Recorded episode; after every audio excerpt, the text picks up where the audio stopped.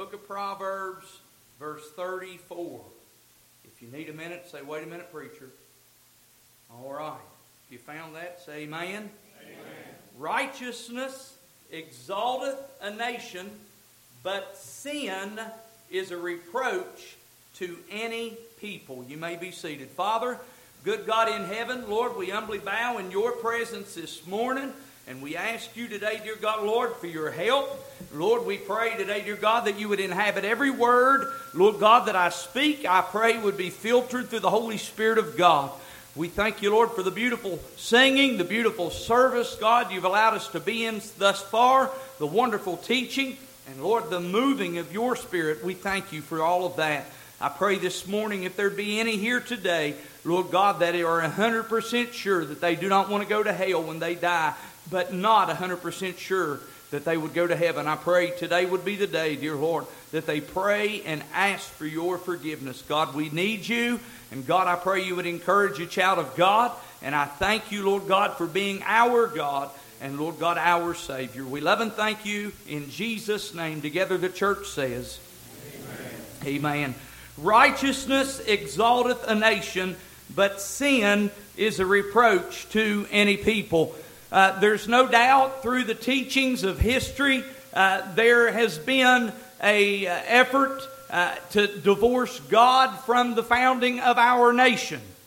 Uh, recognizing this morning that on this day, uh, in 1776, we celebrate, in this day, we celebrate the document titled the Unanimous Declaration of Independence having 1,338 words, yet 56 men lined up to sign it, knowing that their lives may possibly be lost, their finances and their families may be vanished. We recognize this morning that the principle of that, one of the principles of that document, is summed up in the sentence from that document that says this statement we hold these truths to be self evident that all men are created equal, that they are endowed by their Creator with certain unalienable rights, that among these are life, liberty, and the pursuit of happiness. Let me just stop right here for just a minute. It does not matter what country that your heritage comes from. If you are a citizen of the United States of America today, you are an American. Not to be prefaced or qualified by your former country.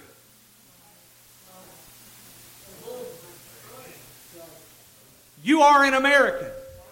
This is the country that, thank God, that you live in, that we have the freedom to stand in and to live and to raise our families in. The, uh, one of the last statements out of the Declaration of Independence uh, is simply this, and I quote, and for the support of this declaration with a firm reliance on the protection of divine providence. We mutually pledge to each other our lives, our fortunes, and our sacred honor. Four times in this document of 1,338 words, four times God is referred to. In this Declaration of Independence, they recognized that they, no doubt, that this document would not be accepted well by the British government. These men knew that their lives would stand to be lost, yet they recognized the scripture that greater love hath no man than this, that a man lay down his life for his friends. Righteousness exalteth a nation. Righteousness is defined as the quality of being morally right. This would imply that righteousness should be the goal for any nation that is founded. Why do you say that, preacher? Because the Bible said, Righteousness exalteth a nation. Understand this morning that America has been the most blessed country in the existence of history. You say, Preacher, how about Rome? Rome, no doubt, uh, had one of the greatest militaries upon the face of the earth, but I believe America has a greater military than even Rome had compared to its day. I believe that it would also uh, imply that righteousness should be the rule that would be governed by any nation. We see in Psalms 22 and verse 8, the Bible teaches this morning that uh, for the kingdom is the Lord's and he is the governor among the nations. Understand this morning, it is not the president that sets the standard for America. It is not Congress that sets the standard for America. What are you saying today, preacher? Understand this morning the righteous standard that has been set for America is set out by God Himself. Understand, we rehearse and we learn these standards by going to the house of God every time that the doors are open. Uh, once a time, there was a time that in our junior high schools, I don't know about middle school, but in our junior high schools at one time, it was required that the students memorize the Declaration of Independence. Sadly, today, I don't even believe that it is required that they read it. At one time, it was required that every morning be opened by pledging allegiance to the United States of America and to the republic for which it stands. One nation under God. Amen. Indivisible. Amen. With liberty and justice for all. Sadly, in today's day and age, I recall to my mind the scripture that said, Then rose a generation that knew not the Lord. Mommy and Daddy, it is our responsibility to pass these teachings on to our children. Mama and Papa to ensure if our children uh, uh are not teaching to their children that Mama and Papa step in. The Bible says in Psalms 33 and 12, Blessed is the nation whose God is the Lord. Truly, America has been blessed by God. Understand Psalms 103 and verse 19 says, The Lord hath prepared his throne in the heavens, and his kingdom ruleth over all. So righteousness has been set as the standard, and it has been set by God Himself. We recognize this morning that according to this scripture, that righteousness exalteth a nation. And we recognize this morning that the Bible teaches this morning that God is king over all of the earth, according to Psalms 47 and verse 7. Psalms 47 and verse 8 says, God sitteth upon the throne of his holiness. Understand this morning that God's standard is a standard of righteousness. And he said in his word in Leviticus 20 and verse 7, he said, Be ye holy, for I am holy. Understand this morning uh, that America at one time was known as a Christian nation. The Bible teaches that righteousness exalteth a nation. What does it mean, preacher, that the Bible teaches that righteousness exalteth a nation, but sin is approach uh, to any people? Well, the word exalteth, it means to raise up, uh, it means to make high, it means to elevate uh, in stature. Understand this morning that the word uh, reproach uh, is the expression of disapproval or disappointment. As I mentioned a moment ago, in Rome's time, that Rome had the greatest military and it was the greatest force upon the face of the earth. But one problem that Rome had, no doubt by looking at Rome, they looked so powerful, they looked so evident, they looked so exalted, but Rome rotted from within. All of their orgies, all, amen, all of their devilish natures, their heathen culture God would not allow to stand. America, my friend, is no different. God will not allow America to stand. Uh, that God once exalted this great nation. Understand this morning that if we turn our back on God, where are we going to get our help from? Uh, understand this morning that there is a bomb uh, called the Moab, the mother of all bombs. And understand this morning, I believe that it holds 44 tons uh, of explosive power that is non nuclear. Uh. Understand, I believe that in 2017, uh, America dropped that bomb in the Middle East and it did such devastation. There is one bomb, there is two bombs bigger. Russia has one that is called the Foab, the father of all bombs.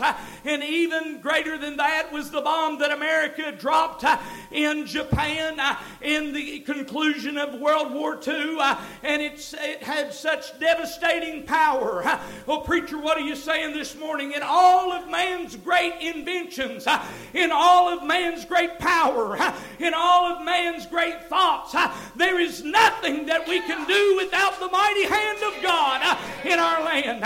God has allowed this nation to rise up from the devastation, honey, of being able to separate ourselves from another country. God has allowed the pilgrims, honey, to get on some boats and to carry their Bibles to a new land, a new country.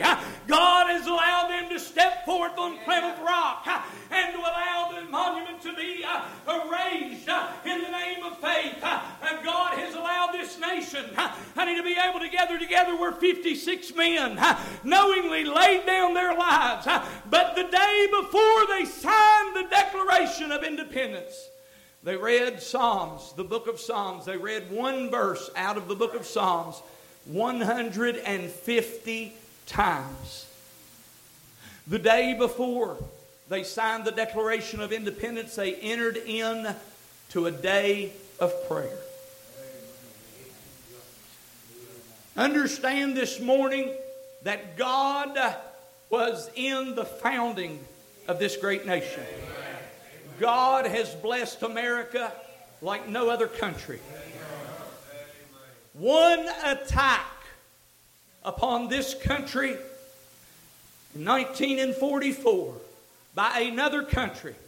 What other country is able to say that our land has only been attacked by one other country one time? Understand this morning that God has had His hedge of protection around this nation. That whenever that the dear teachers at the one-room schoolhouses would take out their blackback King James Bible and to be able to teach their students the Word of God, yet America decides to take prayer out of school the praying mommies and daddies that have prayed for children. Yet America has allowed for abortion to become legal in this nation that God has blessed so great. Sin is a reproach to any people. Sin will take you farther than you ever intended to go, and it'll cost you far more than you ever thought you would have to pay. Psalms 9 and 17, the Bible says, The wicked shall be turned into hell, and all the nations that forget God. Psalms uh, or Proverbs 14 and 9, Fools make a mock at sin. Psalms or Proverbs 28 and 4, They that forsake the law praise the wicked. And uh, Romans 6 and 23, For the wages of sin is death. Can I stop this morning uh, and remind you uh, that our nation was once founded upon this God uh, and how that we've drifted away. Uh, can I stop this morning and tell you uh, that this is not the way that it has to be? I do not believe that in the, uh, in the building that is known as Carpenter's Hall, whenever these men signed this great document, I do not believe that they ever had the intentions to allow America to get in the condition that we find ourselves in today. This morning, if I can, before I go any farther, I'd like to read a, a prayer that was prayed in the Kansas legislature on January the 23rd, 1996, by a pastor by the name of Joe Wright. And he said, Heavenly Father, we come before you today to ask your forgiveness and to seek your direction and guidance. We know your word says, Woe to those who call evil good, but that is exactly what we have done. We have lost our spiritual equilibrium and inverted our values. We confess that we have ridiculed the absolute truth of your word in the name of moral pluralism. We have worshiped other gods and called it multiculturalism. We have endured perversion and called it alternate life, alternative lifestyles. We have exploited the poor and called it lottery. We have neglected the needy and called it self preservation. We have rewarded laziness and called it welfare. In the name of choice, we have killed our unborn. In the name of the right to life, we have killed abortionists. We have neglected to discipline our children and called it building self esteem. We have abused power and called it political savvy. We have coveted our neighbor's possessions and called it taxes. We have polluted the air with profanity and pornography and called it freedom of expression. We've ridiculed the time honored values of our forefathers and called it enlightenment. Search us, O God, and know our hearts today. Try us and show us any wicked way in us. Cleanse us from every sin and set us free. Guide and bless these men and women who have been set here by the people of Kansas and who have been ordained by you to govern the great state of Kansas. Grant them your wisdom and to rule, and may their directions or may their decisions direct us to the center of your will. I ask it in the name of your Son, the living Savior, Jesus Christ. Amen. On that day, in January 23rd, 1996, one got up and began a protest because of that prayer. Later that year in the state of Colorado, another legislator recited that very prayer, and several got up from the legislator and walked out in protest to that prayer. What's happened to us? I do not believe that it is supposed to be this way. Let me just ask you a question in closing. Is it supposed to be this way that Planned Parenthood has committed more murderous abortions last year than ever before? 354,871 unborn children lost their lives in the womb. Is it supposed to be this way that America leads all other countries in the world in teenage pregnancies? Is it supposed to be this way that America leads the world in illicit drug use disorders? Is it supposed to be this way? Since 1960 in America, murder has risen 80.2%. Is it supposed to be this way in America that auto theft has risen 119% since 1960? Is it supposed to be this way that larcen, larceny theft has risen 174.1% since 1960 in America? Is it supposed to be this way in America since 1960 that violent crime has risen 331.7%?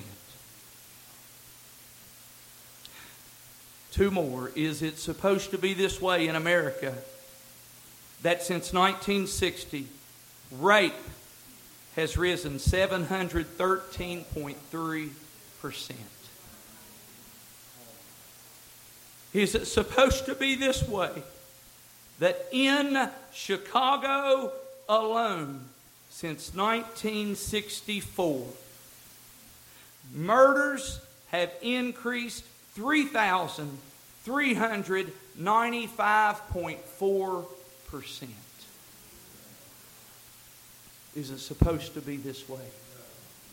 That in America, we've turned our backs on the only help that we have.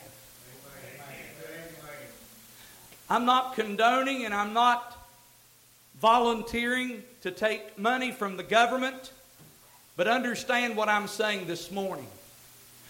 It has been said that you cannot legislate morals. But isn't that what we have done by saying that it's legal for homosexuals to have sex? Edward versus Texas in 2001, the Supreme Court overturned that rule to allow that to happen. It was the gateway to allow same sex marriage just in the last few years. Understand this morning that when we take children away from parents and we have grandparents, many in this church, that are raising their grandchildren, it was never supposed to be that way. But I do believe that the greatest investment that the government of the United States could make is investing in the local New Testament churches. Preach the Word!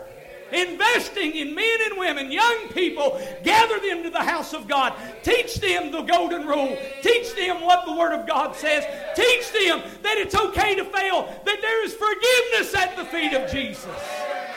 That is how that America can get back in the grace of God. Understand this morning that it is not too late for America. For just as I would say for anyone that is on life support, that I'm visiting in the hospital and I'm gathered by the family of that bedside and they may not know the Lord and we may have prayer with them and the family may say, Is there any hope? And I'd simply say, As long as there is breath in their body, there is hope. And I assure you today, as the winds roll off of the oceans on the east coast, across to the Appalachian Mountains, right across the prairies of Kansas, all the way to the mountains of Oregon. They understand this morning as long as there is breath in America, there is hope that America can turn back to God. But was never supposed to be this way.